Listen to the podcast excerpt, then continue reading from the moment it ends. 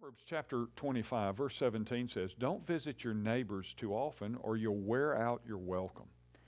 You know, sometimes as Christians, we fall into the trap of focusing exclusively on big stuff like world evangelism, spiritual gifts, and even the second coming of Christ.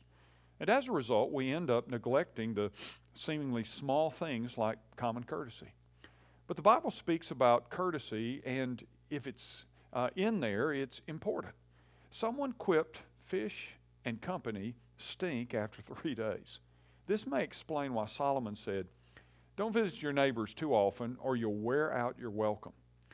When your host yawns for the 10th time, looks at his wife and says, "Well, darling, let's go to bed so these nice folks can go home," you know you've outworn your welcome. Surely everybody knows that, you say, but no, they don't. And that's why God addresses it in His Word. And so here's some rules for being a good guest. First, be considerate of the other person's time.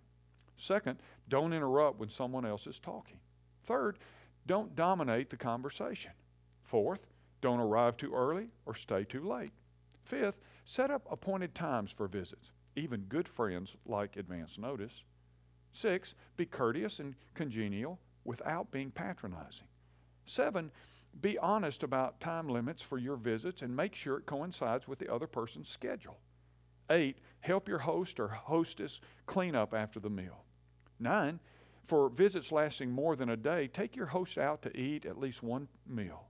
And 10, send a thank you note or email expressing your appreciation for the gift of their time and kindness.